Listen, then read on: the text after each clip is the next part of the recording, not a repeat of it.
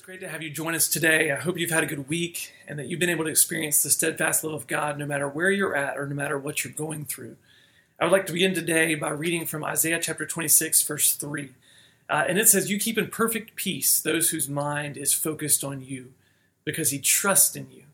And I think that's so important as we think about having peace in the midst of difficult circumstances, that our mind needs to be focused on Him, that our, we need to be trusting Him. And so, my prayer is that you would experience that peace all throughout this next week. I want to say thank you to David Gladney for preaching over the last three weeks. He's our youth pastor, and he did a fantastic job as he went through Matthew 16. And he challenged us with Jesus' words to deny ourselves, take up our cross, and follow Him. And one of the things I love about David's preaching is that he preaches from his heart, that he's not disconnected to the passage. That so many times you'll hear people preach, and it's almost like they're, they're just preaching to us, but they haven't really received it themselves. But you can tell that David has ingested the text, that he's listened to what God is saying, and that he's wanting to share what he's experienced with others. And I'm just always encouraged by that. So thank you, David. If you did not get a chance to listen, you can go to our website or our podcast and listen to those last three sermons. Before we dive into our new series, I just have a handful of announcements for you so you can keep up with what's going on at the church. Uh, there's another opportunity to take part one of our Hebrew Bible class. It's, it's, coming up on Saturday, March 13th from 1 to 4 p.m. I did send out an email invitation that you could sign up uh, for this class. It'll also go on social media, but if you want to email me, matt at bridgecommunitychurch.net, you can also let me know in that way. I, I do encourage you to take part. You're going to learn something. You're going to be encouraged. Um, I promise you, the three hours will not be in vain. For those of you who took the last class and you're looking forward to session two, that will be out soon. I'm working on that. Um, bridge groups are ongoing and they've been extremely encouraging. I'm telling you, we cannot run the race of faith by ourselves. Uh, we can try to, but eventually we're going to be discouraged. We're going to be tired. We need people to pick us up. We need people to point out things that we don't see. And I, every time I've left Bridge Group, I've either been encouraged just by seeing someone um, and just having you know a, a conversation like fellowship. Um, I've been encouraged by people with different points of view on a particular passage that they see something that I didn't see, a blind spot that I had, and, and I go, okay, that makes sense, and I can be encouraged by that. Sometimes I'm encouraged because people are struggling with things that I'm struggling with too, and I realize that I'm not alone. So if you're not in a bridge group, I would just encourage you for you to grow deeper with other believers. And I think in order to be growing deeper in our relationship with God, we need other believers. Um, bridge groups and small groups are vital. So give one a try. You can email me and let me know, and I'll get you connected. Um, the weather is getting warmer, and I am so excited about that. Number one, because warm weather is the best. And I know some of you people, you like cold weather. God bless you, but warm weather is so good. And so I'm looking forward to spring and even summer. So I will never. I'm not going to complain this summer about 99 degree weather because I love the warmth. Um, but I'm not. I'm not crazy. I promise. But one of the great things about warm weather is that we can have services outside again. We've been not been able to meet indoors uh, in person, and so we're looking forward to being together again. I will let you know as soon as we have that first date ready for you.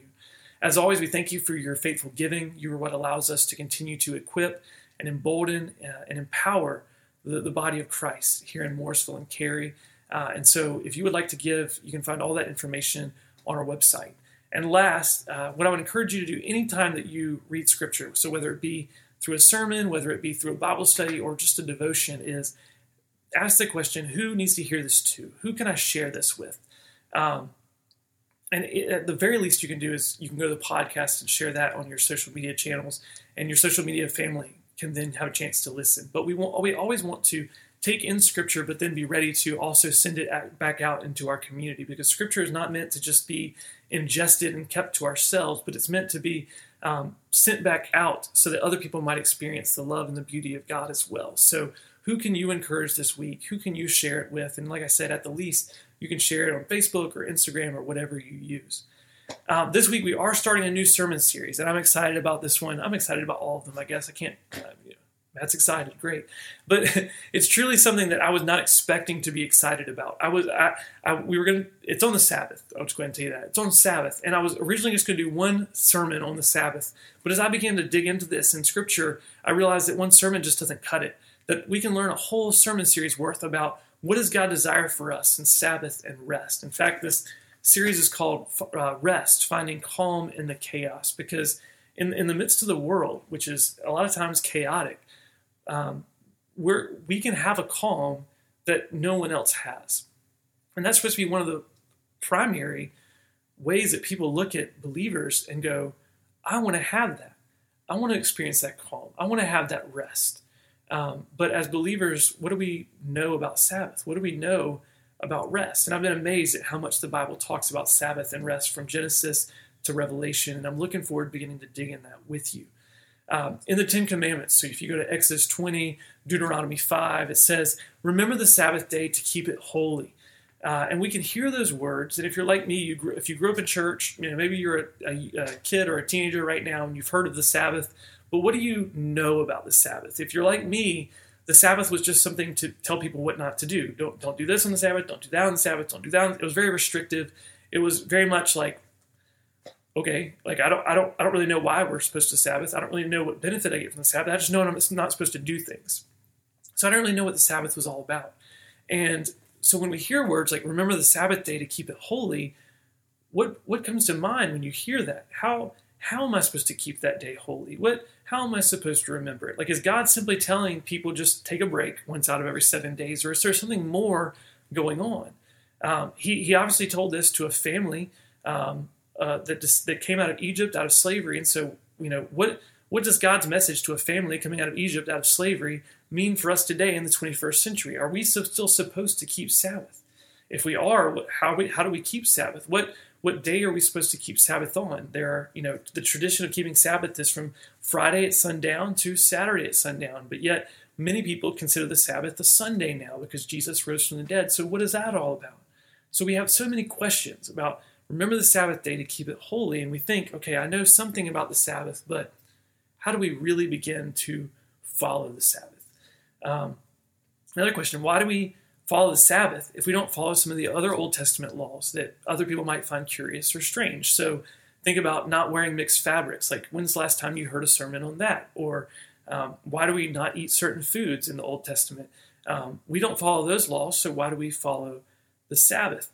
Uh, in fact, by Jesus' time, they had all sorts of different laws about the Sabbath. There uh, was one, there was a tradition that arose that you could only walk a certain number of steps per day on the Sabbath. And so I don't know what the actual number was, but can you imagine, like, you're, you know, I'm, well, I'm at 1,000, so I can either disobey the Sabbath or I can just stand here. You know, like, what, what was that about? Like, what do you do? You know, um, they didn't even have Fitbits, so how did they even keep track of that?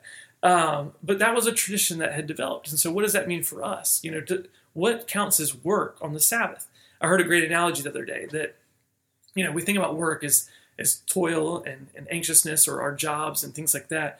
But you know, work is anytime you exert energy or, or, exert like thinking or try to be creative. You know, work work can be a lot of different things. So there's a type of work that we don't like, and then there's a type of work that we like. Like, uh, you know, think about as a kid, you come home from Halloween, and what do you do?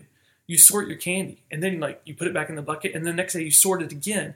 And you know, you got your Three Musketeers, and you got your M and M's, and then like the orange and white candy that no one likes, and you put that to the side. Um, you know but you, you sort it, and that's work, but it's good work. Um, so, you know, is that allowed? Um, but, but with all these questions, I think we can all recognize that deep inside of all of us, we have this yearning for rest. We need rest. We need peace. Um, because, guys, if we're, if we're honest, we're an anxious people. We're a very busy people. We're a very overworked people. We're rushing. We're, we're hurried. Um, and I think deep inside all of us, there's something that says that's not right. There's something that says we were made for more than this. We were made to not be so anxious and so overcome with labor. Um, but yet we all just continue the cycle of just toil and toil and toil. Uh, and so what I'm hoping that is as we explore the theme of Sabbath and rest over the next few weeks, that you're going to find that it's not just restrictive, like I said, like I believed when I was younger, but there's so much freedom and beauty in knowing why God created Sabbath and why God encourages us to know what the Sabbath is and, and how we should begin to implement it in our lives. So, as we begin this series, what I want to do is I want to give you a task. I want to give you actually three tasks um, over the next week for you to do, okay? And the first one, you can either hit pause now and do it, or you can do it after I finish preaching, okay? Um, but the first one is just this I want you to go through everything that you know about the Sabbath day already. So if you're an individual, you know, get out a journal or a diary and just write it down. Like, what do you know about the Sabbath day? Um, if you're listening to this with a group of people, discuss it. So, what do you know about the Sabbath? When are you supposed to keep the Sabbath? What do you do on the Sabbath? Why is the Sabbath made? Are there, what are the relevant texts in Scripture about the Sabbath? I just want you to gather together all this information so you can know, okay, what is my current belief about the Sabbath? So that way, when you when you have all this, you just kind of hold it loosely because as we begin to study the scriptures, what I want to happen and what I want you to do when we're done is look back and go, okay, here's what I believed about the Sabbath before, and then as I counted scripture, here's what I believe about the Sabbath now. So some things may change, some things may, you may have to get rid of completely. Some things you might go, okay, I didn't understand that before. Uh, like God affirmed that to me. But what I want you to do is see how God begins to change not only your thinking and your beliefs about what Sabbath rest means, but also how your life is going to begin to change because of what we're beginning to study. So I want you to see how it impacts your previously held beliefs. So begin to think about those. So, like I said, pause it now or talk about it afterwards. But I want you to have some type of discussion or write down some somehow what you currently believe about Sabbath. All right. The majority of texts that we're going to be studying are in the Old Testament. We're going to begin. We're going to get into the new as well, but the old is where the, the basic foundational blocks for Sabbath began. Um, and there's really two words in the uh, Hebrew Bible, the Old Testament, for rest. Okay, the one is Shabbat, and, and I want you to know them. I want you to understand them. And so we're gonna we're gonna talk about them a little bit today, and then we're definitely gonna dive into into them next week. Okay, so one is Shabbat, and that means to cease from. It's S H A B A T, or some people put two B's in there. You can choose whichever one you want, but it's called Shabbat and it's to cease from. So, for example, in Genesis chapter 2, God ceases from his work, he Shabbats. Um, also in Joshua chapter 5, verse 12, if you want to turn there, you can. If not, it's okay. The, the people come into the promised land, they begin to take part of what the promised land has, eating wise. And it says the manna ceased from that day. So it says literally in Hebrew, the manna Shabbated. So it's not just people who Shabbat. Anything can Shabbat. Anything can stop. It just means to cease. Okay? So that's the word that we get Sabbath from, and it means to cease. The other word for rest, and this is one that I did not know before, and I've been extremely encouraged by as I've studied and read over the last time that I've been preparing for the series, um, is nuach. And you can spell that N U A K H, and it means to settle in. All right, so, Shabbat means to cease, nuach means to settle in. Uh, and what I want you to do is think about Exodus 10:14. Again, you can turn there or you can just listen. Exodus 10:14 is in the middle of God calling his people out of Egypt and he's telling Pharaoh, Let my people go. And Pharaoh says, No. And so what does God send? He sends these plagues, right? And one of the plagues is locusts. And in Exodus 10:14, what I want you to imagine, it says the locust came up over the land of Egypt and rested in all the land. Okay, so you, you've got this horde of locusts, and it descends on Egypt and it rests on the land. And that word rest is nuach. So it's literally the, the, the, the, locusts come down and they nuach in the land of Egypt. They settle into the land of Egypt. They take over the land of Egypt. And so you have this word Shabbat, um, which means to cease from, and this word nuach, which means to settle. And so when God or people nuach in Scripture, it typically uh, it typically is a picture of uh, resting and settling in the midst of safety and security. So, for example, you'll see a lot of times when the people of Israel were, were not fighting against their neighbors, it was said that the people had rest. Uh, so, I want you to see that these two ideas of rest are both complementary. Um, they work together, and they're important for us to understand what God desires for Sabbath rest. Not only do we um, stop from like our anxious toil and our striving and our trying to get everything done, but we also rest in who God is and what He's doing. Uh, so it's a both and. That's part of what Sabbath rest is. It's a beautifully countercultural way to use our time because if you think about the way our culture uses time, it's to just complete. It's, it's just like we're going to use every bit of time we have to just further and further and further, and, and we just get exhausted. Um, but this is countercultural. It's it's a time to stop and to rest in what God has for us um, because we want to be good stewards of our time. Time is a gift that God has given us. If you think about the idea of stewardship, we oftentimes think of just money. Um, what, what, can I do with the money that I have? Do I use it to help people? Do I use it to give to the, the church or a different organization? Can I use it for myself? We want to be good stewards of the money that God has given us. Uh, but it's the same thing with time. And if you're like me, when you think about being a good steward of time, you often think of like excellence and hard work or discipline. And, and those are all good things and those are right things. Um, But there's more to the story than that. If you if you look at the biblical narrative, if you begin to read in Scripture, part of being a good steward of time is also having Sabbath rest, enjoying biblical rest. It's stopping from our labor and enjoying time with God. And I don't mean procrastination or laziness. That's not the point. Um, it's not like you go throughout an entire day and you haven't done anything. So you're like, oh, that was my Sabbath. You know, like that's not the point. Sabbath is a very intentional concept. Sabbath is something that we do where we're actively ignoring the work and we're going, okay, I'm going to trust God that God's going to take care of the, the land that He created, the things that are going on around my life, and I'm going to be free from my labor for a period of time. Trusting God and release, releasing our kind of anxious hold on our world and on our to do list. Um, so it sounds counterproductive, but biblically, stewardship of our time involves this biblical rest, involves having rhythms of rest built into our lives. And, and rhythms of rest is really, I think, my favorite way to describe Sabbath rest uh, because it, it, it, it, it fuels my imagination about what that means. And the greatest example of that is in music. Now, Peter, our worship leader, he could probably do a much better job explaining this than I can, so forgive me if I butcher this.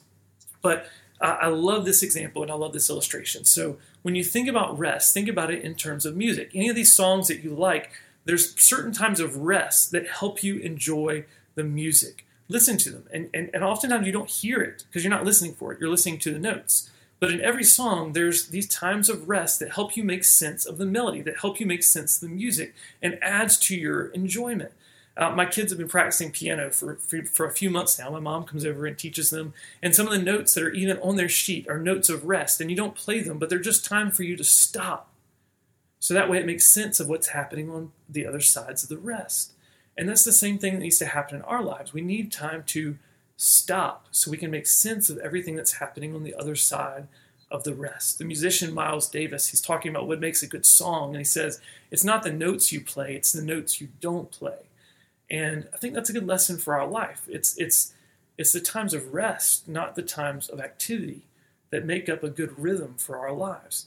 Um, so just as important as rest is in music, it's just as impactful. I would say more impactful in our lives. So listen to music sometime and get the example of okay, rest is important. I told you earlier I wanted you to take it take stock of what you knew about Sabbath. The second thing I want you to do is to I want you to watch a video that I've linked to on our website. Okay, it's going to be right next to the sermon. I want you to go and watch it. It's about five minutes and 26 seconds long, so I trust you can find that time. Um, but it's a video produced by the Bible Project. They're a nonprofit organization that puts out these videos about biblical themes and helps people understand, you know, what, what is a biblical, biblical book doing, how is it organized.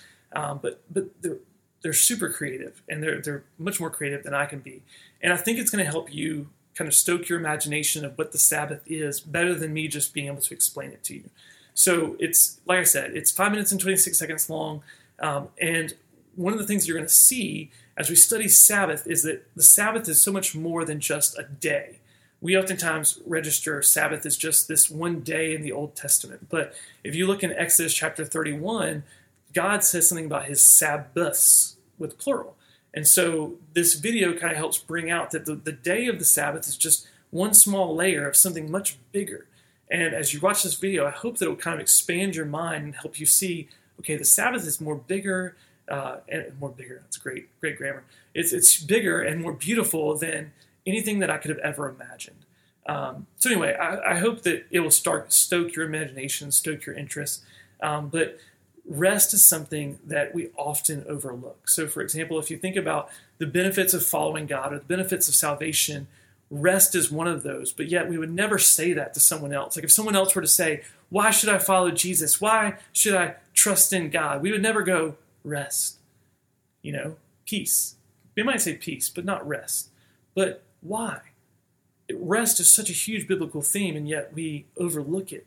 And so, what I want you to do, the third thing that I'm going to ask you to do before we begin our series, is I want you to begin to read some of the texts that we're going to be at least we're going to be teaching on, and we're at least going to be touching on so that you can begin to reflect and meditate on these things and begin to go, okay, rest is such an important and vital part of our salvation experience that in Jesus, we can have Sabbath rest, not only on one day, but almost every day. Um, and then eventually we're going to have Sabbath rest for all eternity. And what does that mean? Um, so, anyway, I want you to begin working through some of the texts that we're going to be studying. So, I'm going to give you a list real quick. So, it'll be you know two two boring minutes of me just giving you texts, but I want you to write them down, and then I want you to begin to read some of them, begin to meditate on them, um, and, and we're going to be able to unpack those as we go forward, okay? So here's the text that I want you to begin to read Genesis chapter 2, verses 1 through 3. Very simple. Um, if you want to get extra credit, you can read Genesis 1 before that, but it's just about creation and the Sabbath, okay? Um, Exodus 16, it's a fascinating account of God providing manna for the people in the wilderness and how that uh, and how that helps us understand Sabbath. The Ten Commandments from Exodus 20 and Deuteronomy 5, we're going to read and, and, and go through those. Again, Exodus 31, 12 through 17 talks about how Sabbath is more than just a day. So, what does that mean? Um, Matthew 11 and 12, and then John 5 both talk about Jesus um, working on the Sabbath and healing on the Sabbath. And so, how does he change our idea of what Sabbath means? Uh, Colossians 2 and Hebrews 4 will kind of finish this off. And I'm not sure if I'm going to do both of those as a, as a separate sermon. We might combine them together. Um, but we want to see okay, how did the New Testament writers handle what it meant for us to, to follow the Sabbath? Okay? So as you read and as you listen and as you meditate on God's word, write down all these questions that come to mind. I, I want this series to begin to provoke questions in your mind. I want it to begin to, to to work on you to where you want to develop a greater understanding of what Sabbath means. For, for, some reason, questions, sometimes we think they're antagonistic toward faith, but questions are not antagonistic to faith. In fact, I would say the more questions that you have, the more deeply you're thinking about a subject. And I'll give you this illustration and then we'll end. Um, for example, this is a PlayStation remote, right? Um, this has provided a lot of enjoyment for my family during the time of COVID, where we've been indoors a lot. We've, we've really bonded as a family just playing games together. Um, and on a, on, a, on a very basic level, I know what this remote does. Uh, I can push buttons, and the PlayStation is going to respond accordingly if I push the right buttons. Um, so, on a, on a very basic level, I understand what this is. But think about as you begin to ask questions about this, how much more you can know about what this remote does. Um, for example, there, there's no cord here. So, why, when I push these particular buttons, how does the PlayStation know that I've pushed that button? That's a good question to ask, right? How, how does that work? Um, why are there certain buttons on the front and on the back? Why are they designed that way? Why is the PlayStation not a circle, or why is the remote not a circle or a square or a rectangle? Why why is why is it designed in such a way? Like, is there some science behind it? Is there some artistic is there artistic creativity behind it? Like, you there's a million different questions, and, and then you could go, okay, well, if I take this apart, what does it look like on the inside? And how does how does what it looks like on the inside impact what it does on the outside? So you can begin to ask all these questions. So in one sense, I know very basically, if I push this button, it's going to do that on the PlayStation over there. But do I really know what this remote's about? No, because I haven't asked a lot of those questions. I haven't found the answers. And that's what I want you to see about a lot of things in faith. On a very simplistic level, we can know that God loves us. But when we begin to peel that back and go, okay, well, what does it mean that God loves us? Who is God? Why does He love us? Why, why does He care about us? Why did He send His Son? What is it about me that He cares about?